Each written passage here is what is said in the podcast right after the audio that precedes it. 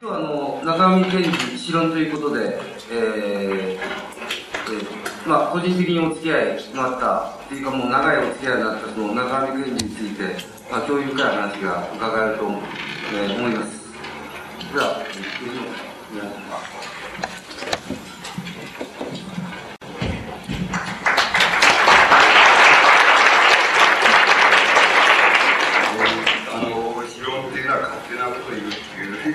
に受け取ってほしいわけですけど、で、あの、中野さんっていう人を、あの、えーと、場所として論じにくい人だと僕には論じにくいんですけどつまりあのまんざら知らない人じゃないっていうのということとそれからあの文学っていうのはあのなんて言いますかその人が古典になっちゃった方があの論じやすいっていうことはあります。つまり対象が動いてないもんですからあの論じやすいっていうことがあります。そういう意味で言うと多分あの中上さんはまだ動いている特に僕なんかのあれ中で動いてるっていう気がします。ですからあの古典みたいにあのしっかりとこうだこうだっていうことであの決めていって論ずるみたいなことがなかなか難しい。つまり中上さんはあのまあ要するに原神はって言いますか普通にはその亡くなったわけですけれどもあの音楽作品としては死んでいない。だけどひとたび死なないと あの古典にはならないわけです。でですからあの古典になっちゃうと大変またあのある意味で論じやすいんですけれどもあのそこの何て言いますかそのか家庭って言いますか家庭的な家庭っていうののところに中上さんがいるもんですからつまり距離っていうのをうまくあの作品に対して取れないっていうところがあります。でそこでその考えたわけですけども考えたってそれほど考えたわけじゃありませんけどあのどういうどういうどこでこの見ると一番見やすいかなっていうふうに考えたわけですけど。であの僕はですねその考えた挙句にその何て言いますか。あのこうこれの3つ考えればいいかなっていうあの大体中野さんの持ってる問題は言えるかなっていうふうに思ったのはその、えー、初期にあの19歳の地図っていう作品がありますそれから一番はじ初めの出来事っていう作品があります。でこれこの2つをこうなんか両方の足足がかりにしてあの2つの足がかりにしてそれであの「岬」っていうつまり後年の作品後年の中野さんの展開の、まあ、一番最初のところに食らいつくみたいな、え作品がありますけどいい作品ですけど、えっと、その3つをうまくこの複合させると中野さんのイメージっていうのは出てくるかなみたいに考えて考えたあの見たわけです。であのそこのところであの中野さんっていうのを捉えていますとその例えば19歳の地図っていうのはどういう作品かって言いますとまあこれは熊野義野じゃなくてもいいわけですけどもどっか地方の草草深いところの青年がその、えーと、東京の大学でや、えー、の入ろうと思ってその東京へ出てくる、えー、あの東京へ出てくるそして東京でその予備校へ通うという校生生活をする。しかしあのなんて言いますか。予備校生生活をするんですけれどもあのそだんだん生活していくうちにそのなんて言いますか。大学へ入るっていうことがあんまりあのピンとこなくなってしまう。つまりつまらないことに思えてきてしまってまあ、えー、世間並みに言えば挫折するわけですけどあの別な意味で言えばもうあの、まあ、ジャズ喫茶に入れたそれから覚醒剤、えー、それから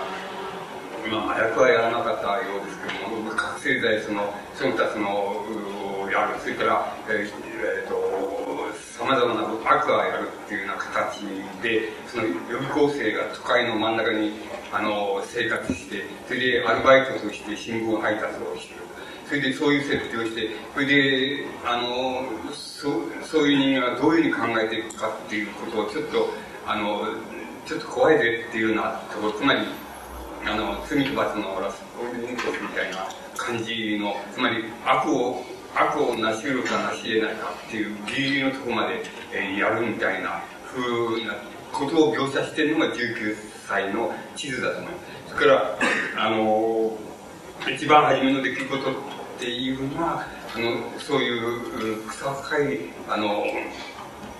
あの山国なんですけど山国であの子供たちがっていうのは悪童たちがどんな風な遊び方をしてどんな風な生活の仕方をするかっていうようなことをものすごくよく描写してるわけです。そうすると中上さんの作品っていうのはいつでもその2つの足を持ってるっていうふうにあの同時期に同じように同じ時期に2つの足をいつでもあの持ってるっていうふうに考えるとあのとても考えやすいようにあの考えやすい距離が取れるようなあの気がするわけです。と19歳の地図地図っていう作品はね今おっしました通りその、えー、予備校へ通うというふうにあの親には言い伝えているんですけどもちっとも行く気がなくてやる気さに入れたったりとかあのあの、えー、覚醒剤をやる、覚醒剤がお金がない時には、えー、頭痛薬を多量に飲むというようなことで、まあ、紛らわせるっていうようなことをやる。それで新聞配達をしているわけです。そうすると、新聞、えーと、そういう、なんて言いますか、同じ時期に、えー、たくさんのその、なんて言いますか、その支部のつまり中上さん的な人っていうような、的な人で、あの、予備校生で、予備校、まあ、都会の、まあ、その、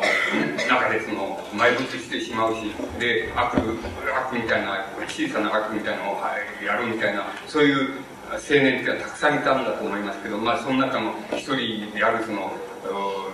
主人公の、その、生き様と、それから考え方っていうのを、この、こう、あの、展開していくわけです。で、あの、これは、あの、なか、これ、なかなかいい作品で、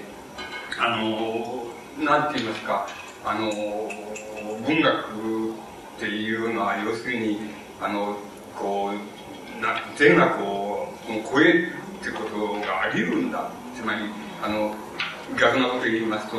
文学っていうのは善も悪も犯罪も、それから何もかも、デカダンスも何もかも全部包括してするっていうのは文学っていうものの立場なんだって。で、あの、そ、そこから見れば、その、どんな悪だって許容される。どんな、それからまた想像力でも許容されるみたいなところがああるわけです。そのことは文学作品の良し悪しにあんまり関係ないことで、しかし、全てを、の立場をその、許容するっていうのが、あの、文学にあるわけです。で、でも何か知らないけれど、あの、言葉っていうのは、あの、そういう、あの、なかなかその、何て言いますか、善、であるとか悪であるとかっていうことを通常の意味からその、どっかへ脱出させるっていうことは、言葉っていうのではとても難しいんですけれども、あの、稀にそれが、あの、ある時期、ある時を取れば、あの、ある、またある作品を取れば、やっちゃえる時っていうのがあるわけで、それ、それ、中上さん19歳の地図っていうのは本当にそういう、それをやっちゃってる作品だっていうふうに思います。で、それはどこかって言います、その、その主人公、予備校生のふりしてる主人、ふりしてその遊びまくってるあの、主人公なんですけど、その主人公は、あの、新聞配達をしながら自分の配達区域の、あの、うちにその、うちでその、花田面白くないって言いましょうか、金持ちで面白くないとか、なんかそういう立派な門構えで、いて、そこに新聞入れていくと面白くないっていうふうに思ってる、その、うちに、うちとか、そのいろんな意味で、こう、面白くない奴がいるとかいうような、感じがすると、全部それに、その、地図を作っておいて自分の配達地区に作る。それでもうバツ印をするわけです。で、バツ印をしていて、それで、大体これ、このバツ印が、まあ3つぐらい重なった、これは死刑だっていうふうに考え、死刑にしちゃおうっていうふうに考えるわけです。で、あの、そういうバツ印をつけていくっていう、うあの、考えなんです。そうすると、それは、なんて言いますか、現実にその主人公はそれを実行することができないんですけれども、あの、想像力の中でならば、そういう、そういうことをやれるっていうことを、あの、作品の中で展開してるわけで。そうすると、あの、なんて言いますか、想像力の中でそれをやれるっていうふうに、あの、表現すること自体は大変あの、なんて言いますか、様々な契機がないと、それはなかなかできないので、中山さんでもこの作品を除いたら、やっぱりあとは、やっぱり一種善の作品ですよね。あの、どんな悪打っても善の作品だってことになるわけですけど、この作品はちょっと異様なって言いますか、あの、もう一歩踏み越えれば、あの、やっちゃうぞっていう、つまり、あの、何者ともわからない無名の、その、こうなんか、えっと、生活にふてくされた青年がその、え、と、なんか意味もなく殺人をやっちゃうっていう、そういう、あの、ところに、ね殺人を実行しちゃうっていうところに、もう、想像力ではもうやっちゃってる。で、そこへ、まあ、実際に踏み込まないっていう、現実に踏み込まない、込まないっていうだけでやっちゃってるっていうような、そういう作品だと思います。もう一つは、あの、電、電話でもって、例えば、東京駅な東京駅に、電話かけて、今日、まあ、何時何分の、まあ、帰ろうって書いてあります。何何分のその記者を、俺が爆発する、爆発するかっていうふうに、予告、それを予告するわけです。それで、それあの予告するみたいなことを、その、そういう、まあ、いたずらっていたずらなんですけど、そういういたずらをやるわけです。で、その、そのいたずらっていうのの、この結果がどうであれ、そんなことはどうでもいいので、とにかくそういう想像力の中でそれをやり、それから電話でもってそういういたずらをする。と、そのいたずらの、まあ、特殊な、あの、自分の方が見えないんだけれど、見相手からは見えない、何をしても見えないんだけど、あの、相手の方に対してはもう、まあ、もしそれを本気にしたらば、分かりまってがえばそうことは爆発っていうのはあるかもしれないというふうに思わせるところで、まあ、いわば、その、社会的なそう状態みたいなものが、そこで出来上がらないことはないっていう、そういう可能性を持ってるわけです。です。だけど自分の方は全然、あの、隠れてて、無名であって隠れてて、それで、あの、こう、社会からまあ、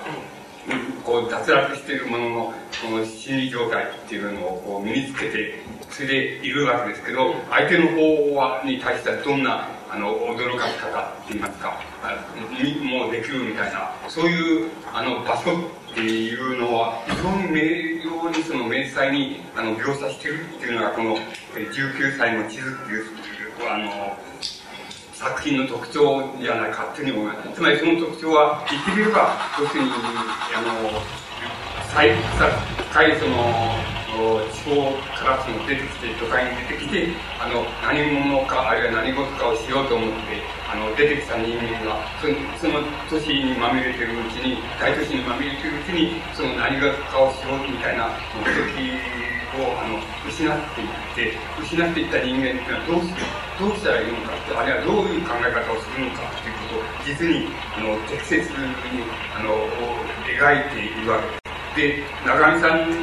まあそういうあの青年っていうのは同時代にも、まあ現在でもいるかもしれませんですけど、あのたくさんいるわけですけども、その中でこの19歳の地図っていう作品の、まあ、特徴っていうのを挙げてみますと、例えば、あの、なんて言いますか、ありきたりの意味でのその、あの、なんて言いますか、そういう無名の挫折した青年のその孤独感、それから孤独感が考える想像、かイメージっていうようなものを中山さんのこの作品が超えているところがあります。どういうふうに超えているかっていうと、中山さん具体的に、その、えー、あの、なんか、あの、叩きつけるような言い方で言っていますけども、つまり、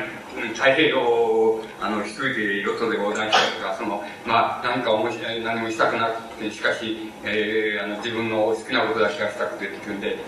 あの、自分で気球、あの、気球なんか作って、そこで気球に乗っかってその冒険するとか、つまりその手の、あの、なんて言いますか、あの、その手のって言いますか、その程度のって言いますか、その程度の孤独さっていうのはみんなくだらないんだっていう、つまり、そんなっていうで紛れるような孤独さなんてのはくだらないんです。つまり自分の持ってる孤独さっていうのは、なんか全世界をみんなもう爆発してなくなっちゃいましまいって、それじゃなければ自分はもう生きちゃいないっていうような、そういう、まあ、そういう、つまり追い詰められたその孤独さであってっていうことをあの、19歳の地図っていうのは非常によく、あの、描写していると思います。つまり、あの、この中上さんの、なんて言いますか、その、自分が描いてる孤独さ、主人公の孤独さっていうのは、一般論として、それじゃあの、地方から都会に出てきてとか、あの、地方から志を抱いて、あの、えー、その都市に出てきてでそれでそういう人たちがうまく学校に入ってそれで学校出てうまくその社会に馴染んでっていうにならなくて挫折したっていうその一般論から言うそういう挫折の仕方っていうのを中上さんがこの主人公に語ってそれを超えよう超えようとしてている。つまり本気でしてるっていうことはあのとてもよくわかるわけです。つまりもうもうこの世界全部もうあのなくなっちゃって全部これもこれが知りつけたやつはみんな殺しちゃったってしもういいんだっていうふうにあの主人公が想像力の中で考える。つまりそこまで考えてしまうっていうところに追い詰められている主人公っていうのを非常によくあの描いていると思います。これはやっぱり中野さんつまりの、なんて言いますか、あの作品の資質と言いましょうか、その文学の資質の中でとても重要なものだっていうふうに僕には思います。つまり中上さんはだんだんあの自分自身がつまり校内に名遂げていくうちにあの次第にそういう考え方を、まあ、緩和していくわけですけどつまり緩めていってなんとかかんとかの自分、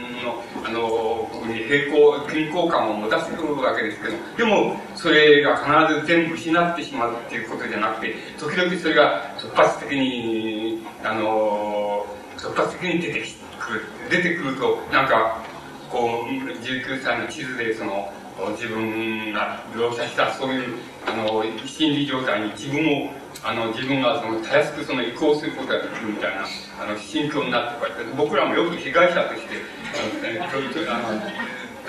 表明したことあるんですけど、まあ、なんだろう、今覚えてることで言えば、あの、なんていうと、中だって、もう何年か前、何年、10年が経たないと思いますけど、何年か前に、えっ、ー、と、あの、中、中核派がなんか、有田闘争のっていうあれでもって、この続きでもって、そのなんか、こう、あの、JR のあの駅に火つけちゃったりして、あの、暴れちゃった時があるわけですけど、中そして夜中に中上さんから電話かかってきて、で、どうですか？興奮してどうですか？なんて言うと、何がどうなんですか。あの、なんか寝寝ぼけた目して起こされて、で、あの、なんか、付き合ったっていうような覚えがあります。つまり、その時のことはきっと、あ誰でもあのある程度身近であった人たちは誰でも体験しているので、そういう時の中身さんはもうこの19歳の地図にもう書いているわけです。つまり、あの、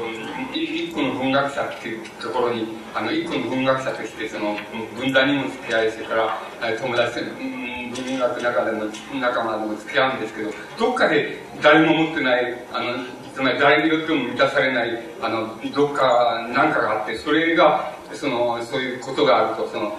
なんて言いますか、あの、出てきちゃって、血血が騒いでって出てきちゃって、それで、あの、盛んにその電話マンになって、電話かけまくるっていう。で、お前のうちを爆発するっていうのはさすがに言わないわけですあの、要するに、どう、どう思いますか？ああいう盛んに、だって、みんなどうすることねえだろ。言って、でも眠くしはねえんだろ。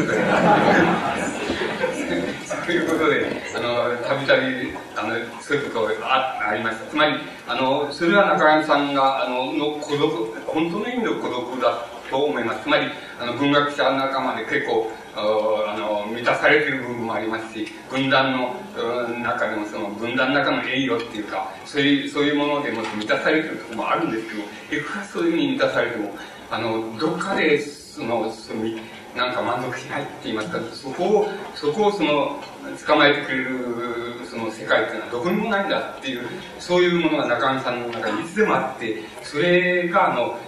そういう、まあ、つまり、ね、アホらしいってアホらしい行為になって現れるんですけど、中上さん自身にとってはアホらしいっていうのは大前になんで、あの、その19歳の地図に帰っているわけです。つまり、そういう中上さんっていうのが本当の、あの、孤独じゃないかっていうふうに思います。つまり、あの、結局中上さんを、の文学作品を読むっていうことは、一方では一つではそういうことを読むっていうことだっていうふうに僕にはあの思います。からもう一つ、それからもう一つの足です。それはとても重要なことで、あの、多分中上さんがその、えー、いいろいろ、あれしながら生涯、それが中上さんだったら消えなかったもの。つまり生涯中上さんがやっぱり孤独だったろうなっていうふうに思える箇所っていうのは、そこにあると思います。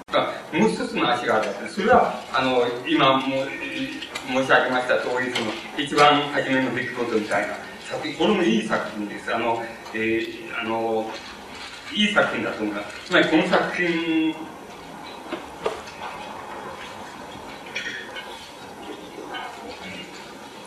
この作品が、あの、やっぱり非常に大きな意味を持っていると思います。これはどういうところ、そのざっと、その、どこに特色があるかということをも僕なりに申し上げますと、それはあの、いわゆる、えー、まあ、これこそ、岸熊野での、えー、草津海、あの、山の中の町、村、町なんですけど、それは中野さんの描写、地理的な描写によればもう、あの、前方に海を控えて、それから川が真ん中に流れて、後ろの後方には山が差し迫っててっていう、そういう、そういう狭い海と山と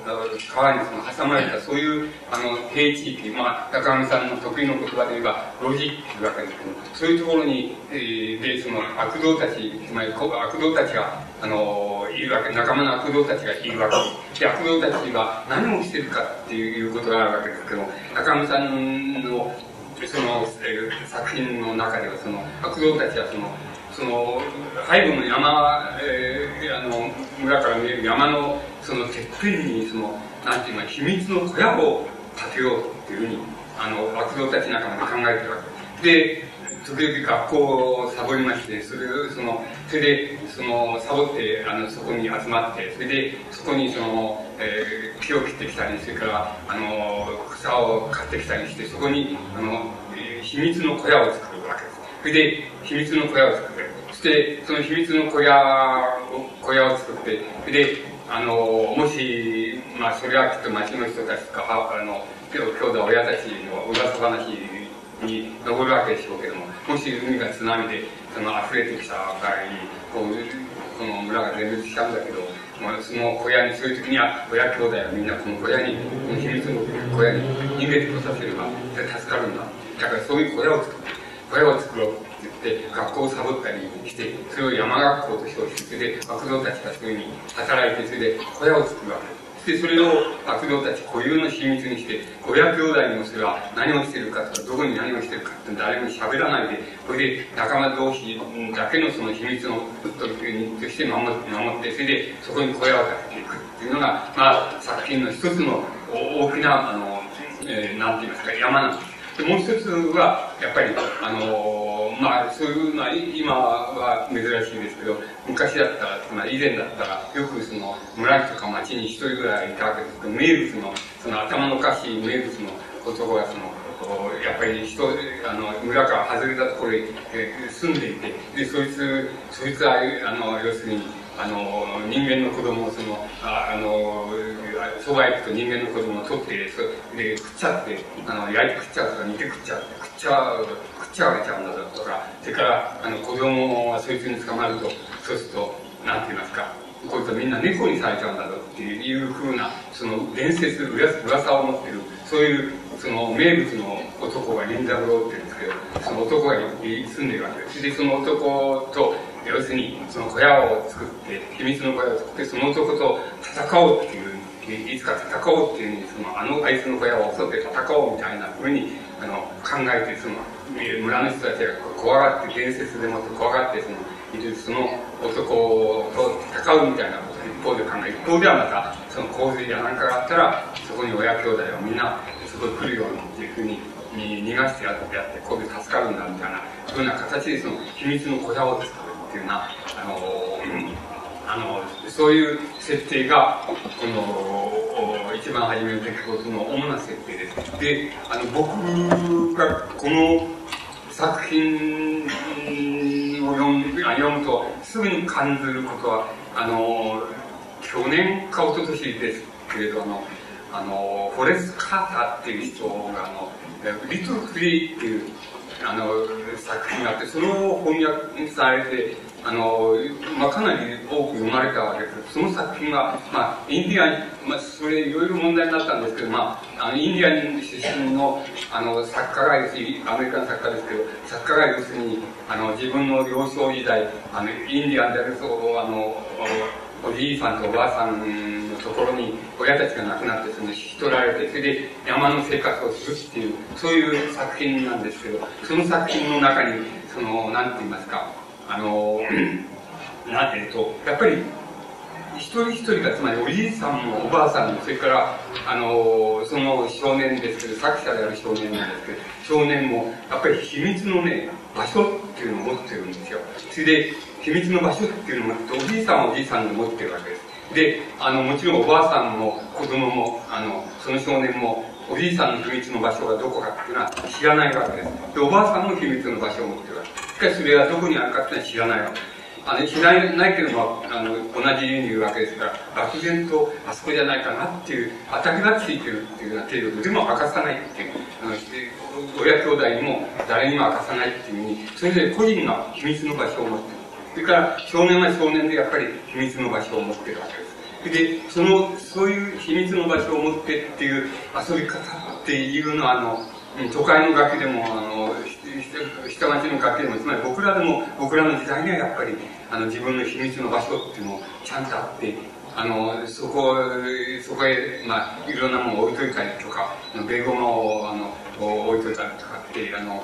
よくやってるその秘密の場所っていうのは。ああったあ持ってあったわけですつまりそれなん非常によくわかるんです。その秘密の場所っていうのが非常によくわかるんですけど中上さんの作品がまさにその秘密の場所をこう落語グループで作るっていうようなそういうことが非常に大きなモチーフになっているそれからそのモチーフと全く対応するわけですけどもあのつまり中上さんはつまりあのえっ、ー、と、そういう言葉を使いますとね、あの、比喩と、つまり、メタファー、それから直にですね、つまり直流とか暗喩とか比喩といるっていうの作家であり、同時に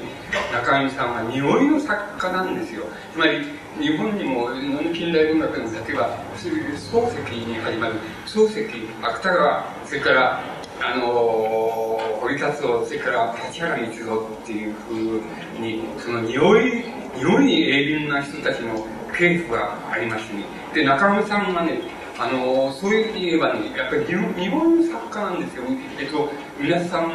はあのまあ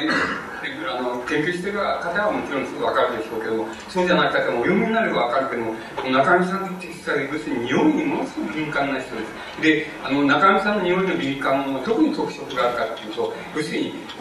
なんて言いますか生理的な匂いって言いました体臭とか汗とか、あの、精液の匂いとかってよく出てきますけど、要するに生理的な匂いっていうのにものすごく敏感な人です。あの、自然物の匂い、天然自然物の匂い、樹木の匂いとか、樹液の匂いとかって、そういうことに敏感な人で、敏感な描写をやってることが非常に大きな。あの、まあ、ついでどこかちょっと言いますと、いや、漱石はどこに特徴があるかっていうと、要するに、一つは、あの、カビ、匂い、敏感、過敏、過敏な匂いを持っている、えー、人、登場人物をよく主人公に選ぶっていう、主人公にそういう、あれを与えるっていうのが、あの、漱石の特徴で、それからもう一つはやっぱり、あの、心なんか読むとよく出てきますけど、あの、ふるさとの匂いがしたみたいな、要するに、一種、刑事用学的な意味で匂いっていうんですが、これが漱石の匂い、匂いの特徴だと思います。じゃあ、芥川の特色っていうのは、まあ、同じようなもんなんですけど、まあ、強いて言いますと、あの、研究って言いますか、要するに、本当は匂いがするはずがないのに匂いがする、みたいなことは、芥川の晩年にはよくあって、それで作品の中にも描写されています。この研修っていうのは、芥川の多分、非常に大きな、あの、文学の描写の特色なわけです。で、追い立つはやっぱり敏感な、ある意味で病的な、あの、匂いっていうのの、あの、持ち主で、あの、村の匂いがしたっていう、柳田国は村の匂いがしたっていう時には民族学的な匂いだって、つまり、あの、なんて言いますか、村の祭りの時には、あの、お線香の匂いが、匂いが村中に満ちていたっていうのは、そういう意味で匂いなんですけど、あの、堀田町は村の匂いが美しい村で出てきますけど、にしたっていう時には、要するに、なん、なんて言いますか、村っていう全体を要するに、一つの匂いとして、あの、メタファー、匂いのメタファーとして、あの、感じているわけです。つまりそういう敏感さっていうのが、こういう活動の、うん、あの、匂いの描写なんです。けどそれから、まあ、立原密造の特色っていうのを、まあ、小池達夫と同じようなものなんで、まあ敏感な、匂い敏感な描写をやってるなっていうことなんですけど、強いて特色だけを挙げるとすれば、あの、立原密造の場合は、匂いっていうのは、あの、えっ、ー、と、つまり、万葉の歌人やなんかと同じで、匂いっていうのは要するに、あの、色合いとか、あの、光の当たり具合とか、雰囲気、光の雰囲気とかっていう意味合いで、匂いっていう言葉を使ってるっていうのが、あの、立原光郎の特色です。これは詩の中に残る。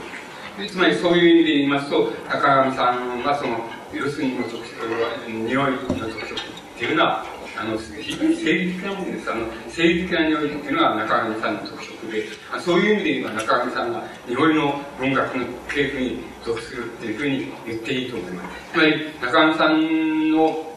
その、あの、一番初めの出来事っていうのは、つまり様々な中上さんの後から出てくる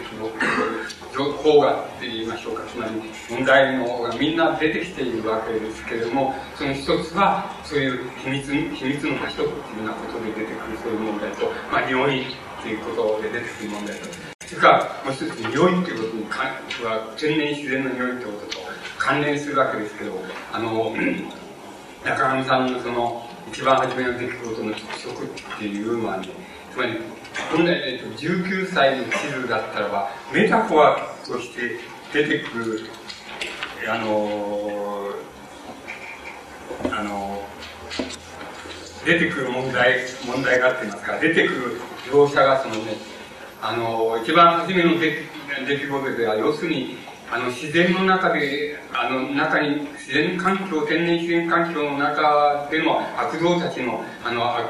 いたずら話ですと、それから秘密の小屋を作る話が、あの、大きな話なんで、つまり、あの、メタフォーとして、つまり19歳の地図だったらばっていうことは、つまり草深いところで育って、草深いところで育ったものの、ものが大都会に出てきた場合だったらば、皮膚としてしか、つまりその、なんて言いますか、そういう自分の出生と、それから生活の場所っていうのと、あの、メタファー、あるいは、あの、直輸としてしか、あの、それを二つをつなげることができないのですけれども、同じ、その出生の地そのものでもって、あの、天然自然に囲まれて、その、いたずらをやって遊んでるっていう、そういう、あの、人間たちを描写した時には、あの、中上さんのその、描写はそのメタファーにならないのですよ。で、メタファーにならないで何になるかっていうと、あの、自然の中にその、まみれっていう、あるいは溶けが、溶け込んでる、あの人間っていう風な描写になっていくわけです。で、あの、ちょっと例えば、いくつ、もう至るところにそれありますけど、読んでみます。ちょっと読んでみましょうか。あの、えっ、ー、と、風が吹いてくる、僕と火で州って言うんですけど、あの、悪道仲間です。州の衣服をはためかせ、山全体をうごめかせ、創造し音を立てさせる。えっ、ー、と、小屋のそばに立っている、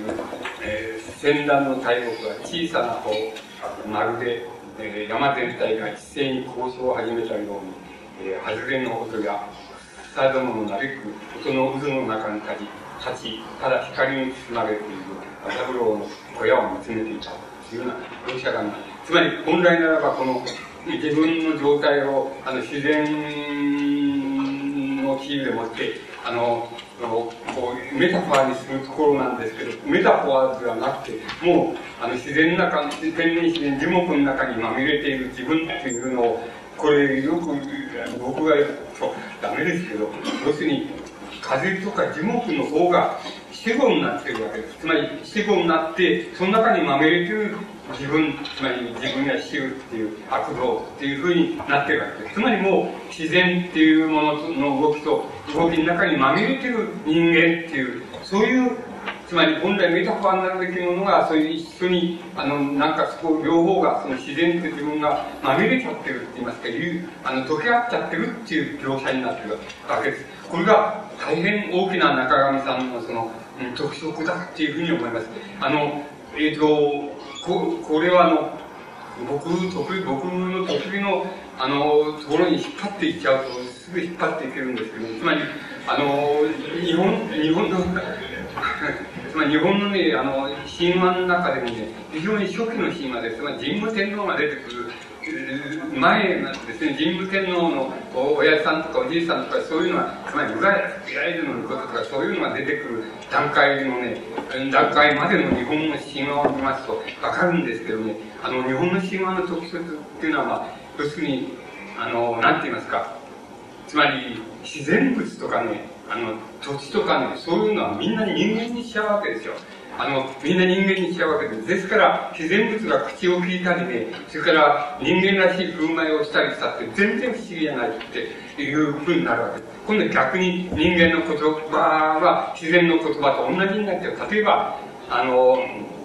なんて言いますか、あの、滝が、滝がまあ、えー、その、岩の上から滝が落ちてくるっていうようなことになってくると、それは、ちゃんと神話で言えば、もう滝津姫っていう姫に、つまり女の神様になっちゃってるわけです。それで、神様として比喩してるんじゃないんですよ。あの、滝が要するにイコール、要するに、なんとか姫っていう、その女の神様になっちゃうわけです。つまりこれは、日本の初期神話の特徴なわけです。っていうよりも、僕がの得意の、これまで言えば、アフリカ的段階の神話なんですよ。つまり、日本、あの、日本の神話の中でも初期のところにはね、その、どこの土地のことを指してるかって、このすこぶる不明だっていうふうなところとか、それから非常に雨の皆か主のことみたいなふうに、要するにこんなのは人間じゃねえよっていうような抽象、今で言えば抽象概念なんですけど、それを神様にしちゃってるとかね、つまり、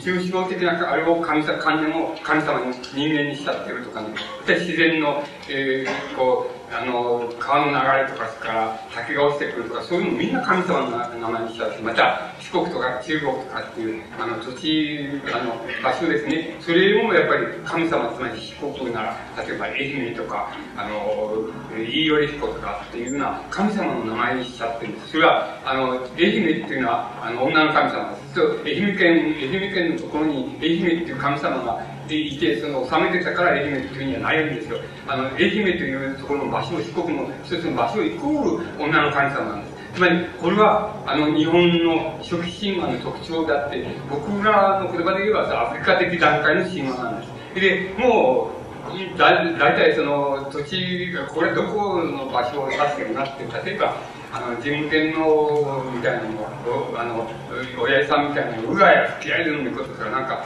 そういう海、海幸彦、山幸彦とかってなって、これはもう、場所見ると、場所のあれを見ると、これは南九州だっていうふうに、九州の場所のことをちゃんと空間的に指してくるっていうふうに言えちゃったからもうこれは日本列島、少なくとも日本列島に入ってからの島よっていうふうになるけど、もっとそれ以前だともうどこの場所かっていうのは不明になっています。しかし、明瞭なことは自然物とそれからあの人間とはもうまみれてるって言いましょうか。つまり同等でイコールだとしている。という観念があの支配しております。こういう段階の神話を僕らはアフリカ的つまりアジア的の以前のアフリカ的段階の神話と言いますけど、つまり、あの、中上さんのその作品の重要なところっていうのは、そこにあるわけで、つまり、この、一番初めの出来事なんていうのは、無意識のうちに多分、割合に初期のものですからね、その、中上さん無意識のうちに描写してると思いますけれども、しかし本当は、ここにあるアフリカ的段階の神話っていうのを、非常によく、あの、象徴して表しているわけです。それからまあ、先ほど言いましたように、秘密の小屋を、その、あいつ悪霊たちが遊ぶっていうような、設定するみたいな、それ、そういう中野さんは別に誰にも模倣したわけでなくて、そういうふうに本当に遊んだからそういうのを書いてるんだと思いますけど、つまり体験的描写の変形だと思いますけども、それはそういうふうにしてるっていうことはね、ひとえに中上さんが、要するに、後に、つまり、神話的意義をつけるわけです。つまり、今日お話に、発表があられた方が、あの、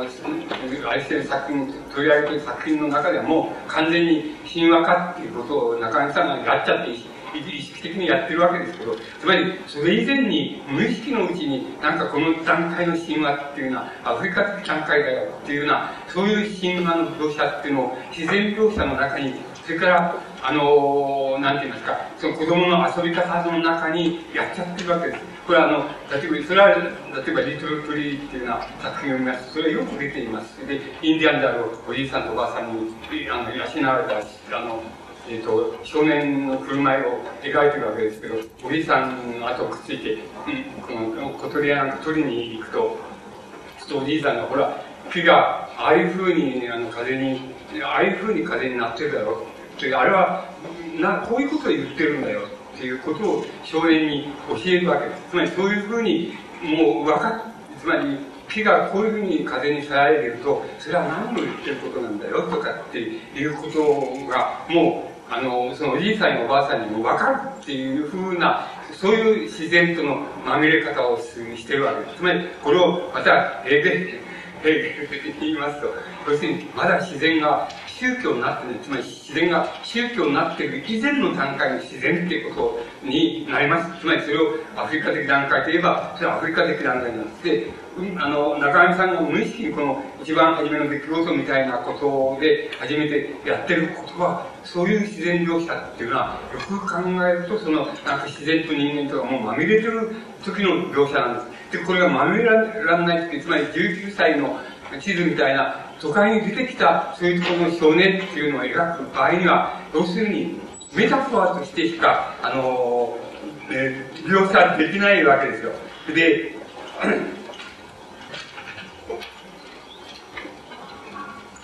このメタファーっていうのを、えっ、ー、と、ちょっと、まあ、例を挙げなくても、その説明っていいんだけど、なんか例がね。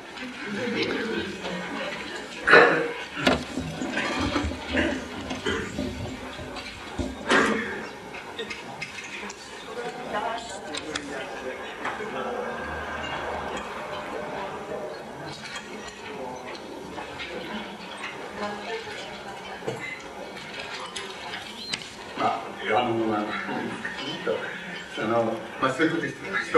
で、あの、えつまり、なんて言いますか、その二つがです、ね都会に出た、えまあ、要するに、そういうヒーローを言います。都会に出た熊野人、それから熊野の場所でもって育った熊野人、熊野の子供たちっていう、その二つが、あの、要するに二つの問題が、要するに中上さんの文学のの二つの足だっていうふうに思います。で、中上さんの文学はいろんな位置づけ、意味づけをできるでしょうけれども、要するに一番簡単で、一番よく見えるのは僕はそういうあの意味づけだと思います。つまり、あの、都会に出てきたあの、なんて言いますか、田舎の人、つまりアジア的田舎の人っていうかもうごく普通、一般になってしまうんですけど、中村さんの作品の、あの、面白いところっていうか特徴っていうのは、都会に出てきた、要するにアジア以前の人、つまり、あの、アフリカ的段階の人っていうことなんです。つまり、それが中村さんの文学の一つの特色です。からもう一つの口は今言いましたように、アフリカ的段階の自然、つまり自然にまみれているあの自然人って言いますか、まみれている自然人の子供たちっていう、そういうものの特色っていうのを、あの、中上さんが非常によく描写しているっていうことなんです。これが中上文学のあの二つの足であるっていうふうにあの僕は思います。で、あの、19歳の地図っていうのは、結局、で申します結論的にっていますか、どういうふうになってるかって言いますと、そういうふうに、もう、あいつを爆破してやろうとか、あの、いたずら電話をして、その、なんか、列車にその、爆弾を仕掛けたぞみたいな人を電話でいたずらしてやろうっていうようなことはするんですけど、ついにそれを、それを実行するみたいなところに行けないで、やっぱり、あの、なんて言いますか、あの、もう、自分をどうしていいかわかんないって自分はもう神様だっていうふうにつまりあの罪と罰の主人公じゃないですけど自分も神様なんだっていうふうに思うんだけど、まあ、現実には要するに予備校に行く行くっていうふうに親を騙していてそれで予備校にも行かないで遊んでる何どういうんだかわからないわけのわからない人間になっちゃってる自分っていう現実的な身分しかない。しかし自分は俺は神様だぞ俺は想像力の中ではこの世界全部を支配してんだぞっていうふうに考えるそういう考えてるそういう人間のなんて言いますかあのこうあのこう精神状態って言いましょうか。そういうあのデカダンスっていうものを本気でもって描いているわけです。で、結局、それ以上のところにはいかないで、その、そういう想像力と現実の自分の身分との、なんて言いますか、矛盾っていうことに涙するみたいなのが19歳の地図の結論だと思います。で、あの、多分、あの、後年の中上さんっていうのは、そういう、その、矛盾を、あの、当たる限り、つまり俺は、要するに、なんて言いますか、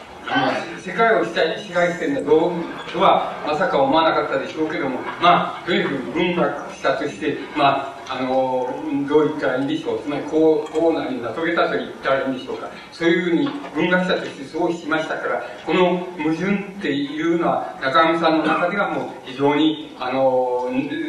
少なくなっていったっていうのが、中上さんの、なんて言いますか、文学が成長する一つの過程だったっていうふうに思います。でも、時々、やっぱりどうしても我慢ならないっていう、我慢してるものがどこにも発散できないとか、どこにも理解してくれる人がいないと。理解してくれるやつは、あ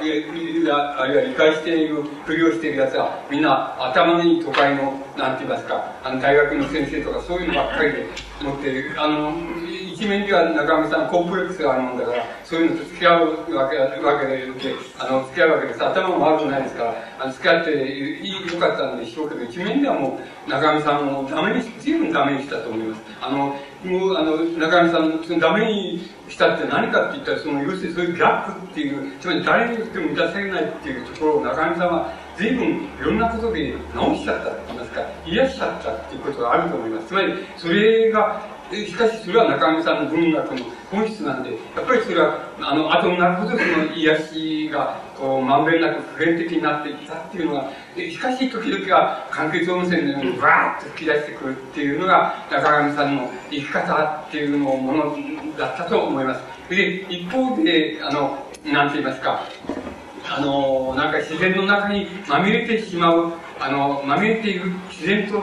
自分とは区別がつかなくなった人間っていうような、そういったところでの、まあ、あの、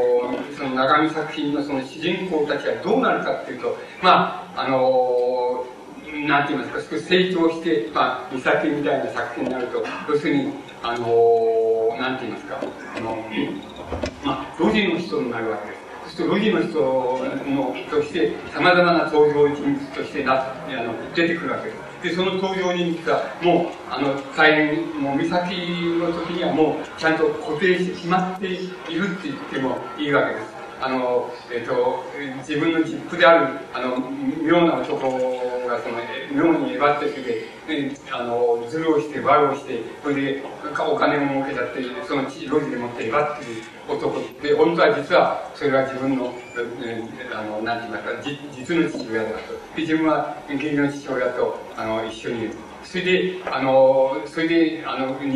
その実の父親がえばって、路地でえばっていて、金持ちになっちゃってえばっていう、成りきりになっちゃってえばっていう、そいつが、百人殺傷がなくて、まあ、殺しやるやりたいから肉、肉ぐるがしく思ってるみたいなことと、それから一族の中のいろんな葛藤とか、自殺してしまう、あの、首つって自殺してしまう兄貴であるとか、あの、もう、怪我をくれてしまう姉とかっていう形で、もう一族の、あの、一族ロジの一族の、なんて言いますか、あの、人物が全部配置が、ロ岬のっていう作品の中でも、ちゃんと原型が出てきています。あと、この原型の人物をどう動かすかか、どういうふうに、あの、なんて言いますか、付加価値をつけていくかっていうことが、中上さんの作品の、まあ、非常に大きな、晩年に至るまでの大きな、あの、特徴になってきます。つまり、あとは、要するに、どう、どうやってこの、人物を神話化するかっていうようなことがもう、あの、神話に仕立てるか、なってさせていくかっていうことが、この中上さんの作品の一つの大きな流れになっています。で、あの、この神話化っていうのは様々な形でななされます。あの、例えば、僕ら、僕なんかの作品の中でも、例えば一番、岬とかの一番初めの部分の中で、一番いいいいなと思うのは、つまり、復讐心とか神話感とか両方の矛盾した気持ちを含めて、それで自分の実の父親が他の女に産ませた子供が、なんか、あの、要するに、バー、バーなん曖昧な、曖昧なのバーみたいなところに、あの、いるわけで、その女が、あの、自分のイボマイだっていうことは、なんとなく自分で分かりながら、あの、父親に対するその、復讐心と、それから神話感と、両方からその、イボマイと、その、あの、ところに行って、それに関係してしまう。つまり、近親相関してしまうっていうような、あの、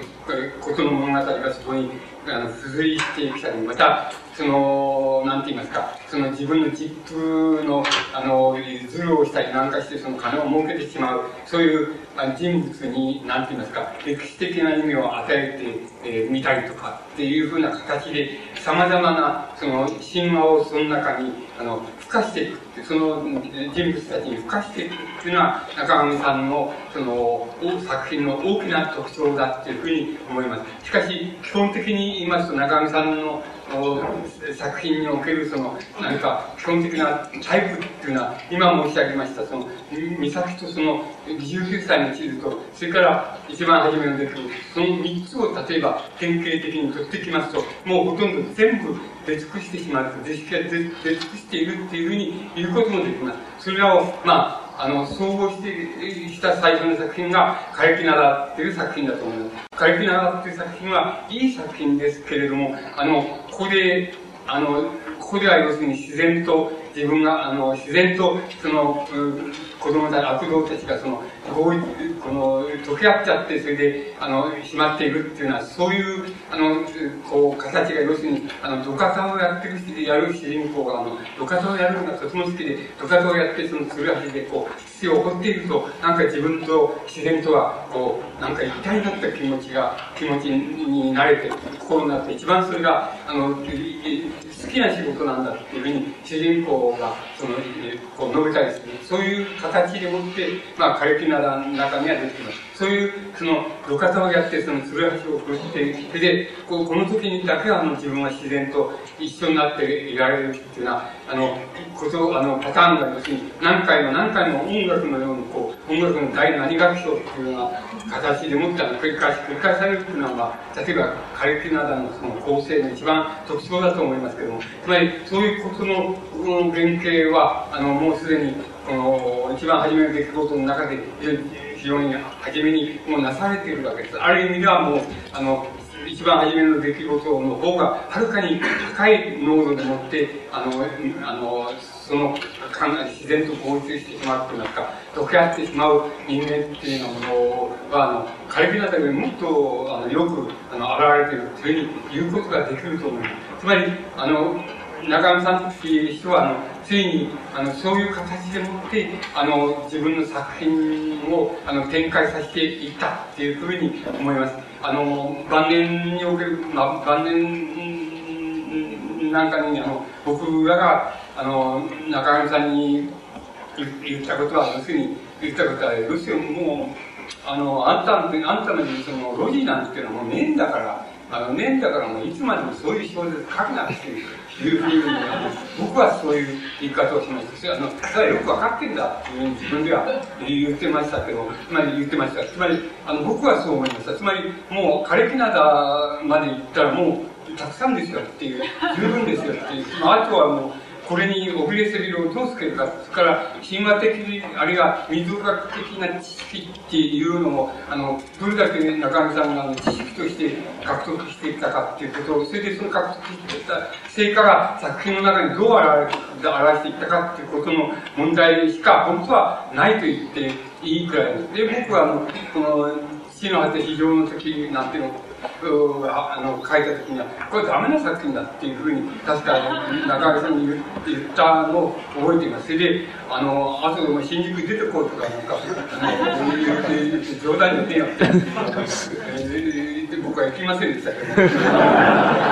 と、つまり、もう僕だったら、もうつまりこんなよせっていう、もうねえんだからこんなもんなよせっていう、あの、ない、なくたって小説は成り立つけれども、あの、そのないという意味は、つまりフィクションという意味とはまた違う意味で、もうないんだから、あの、つまりそういう段階過ぎたんだからって、で、この段階を、その、まだ、持続するとつまり吉野熊野って言いましょうか、その土地とか、日本で言えば吉野熊野とかにあれと、南で言えば沖縄、琉球沖縄とか、北で言えばアイヌとか、そういうものが、それが、あの、一定の意味を持つためには、要するに、あの、今まで言われているような、あの、段階で考えたって、それはダメだからな。つまり、あの、根拠値っていう意味合いで考えたらダメだ、考えてもダメだから、要するに、僕は要するに、その、今言いましたね、アフリカ的段階まで、これ、もう自覚的に掘れっていう、こうそこまで、そこで掘るならば全部フィクションとして成り立つから、そこまで掘るならまた話は別だって言って、そうじゃないならば、つまり、アジア的な段階でもって、この、根拠値論みたいなもの、根拠値みたいなものを考えるならば、そんなものは意味がないから、もうダメなんだから、要するにやめろっていう、やめた方がいいんじゃないかっていう、僕はそういう考え方を生前、中上さんに言ったことがあります。それで、あの、中上さん、いや、自分何すれば分かってるつもりだっていうふうに、あの、言っていたけど、作品の中に僕、それが具現されたっていうふうには思えなくて、最後の、なんていうか、あの、えっ、ー、と、軽蔑っていう作品が、あの、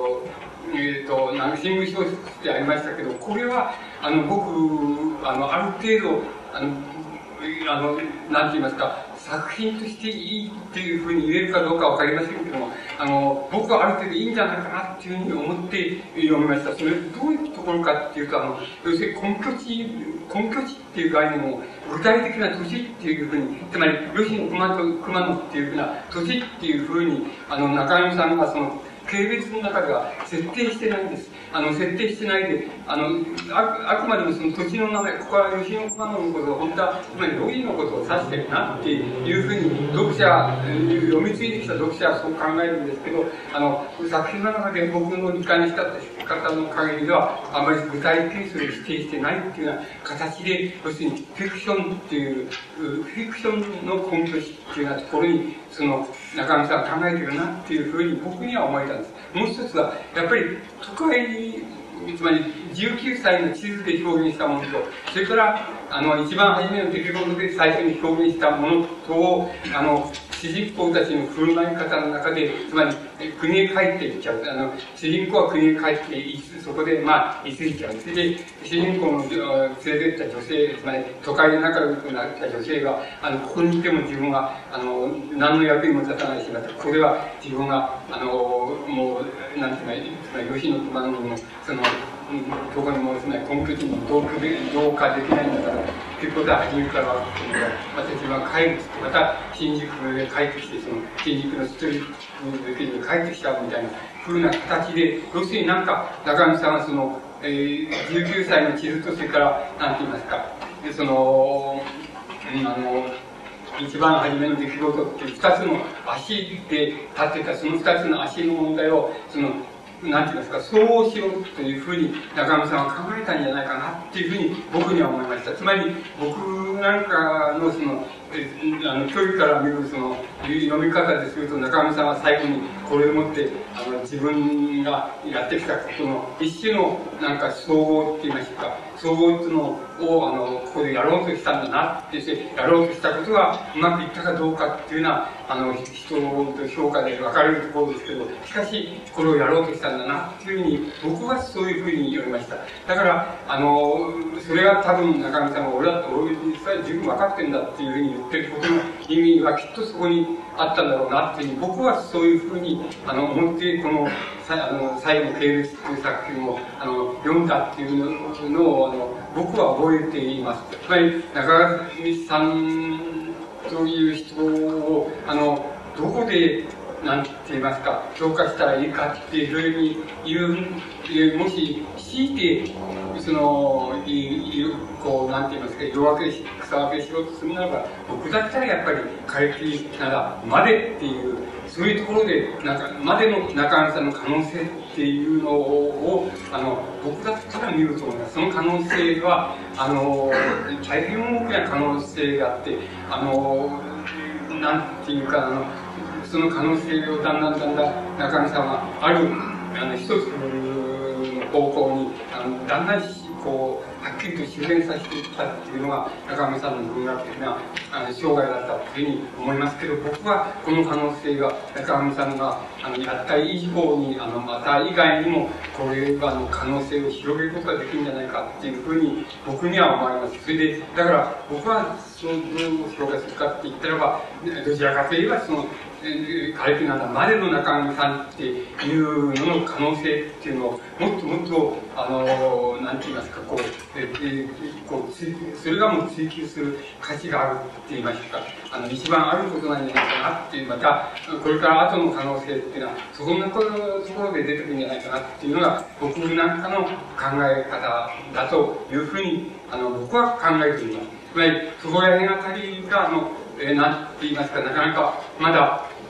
古典になっていない中上さんの作品が比較的冷静に見える、あの場所だというふうに僕にはあの思われます。で、この場所の、で考えるその中上さんの文学のこう骨組みっていうのが、大体僕が中上さんという人に抱いているその、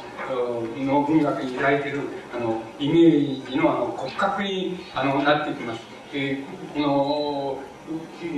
たくさん生まれた方も、それからこれから生まれる方もおられるわけでしょうけども、あの、そこら辺のところで、その、えー、再び、あの、読まれた時に、何らかの意味で、その、そう、この、今日申し上げました、その、僕が考えてるその、考えたその中上さんの文学的な生涯の図式っていうのが、あの、こう、えいろんな意味で、あの、中村さんの文学の理解を分かりやすくさせることがあったら、まあ、それで満足だっていうふうに、えー、僕は考えています。えー、これで終わらせたい。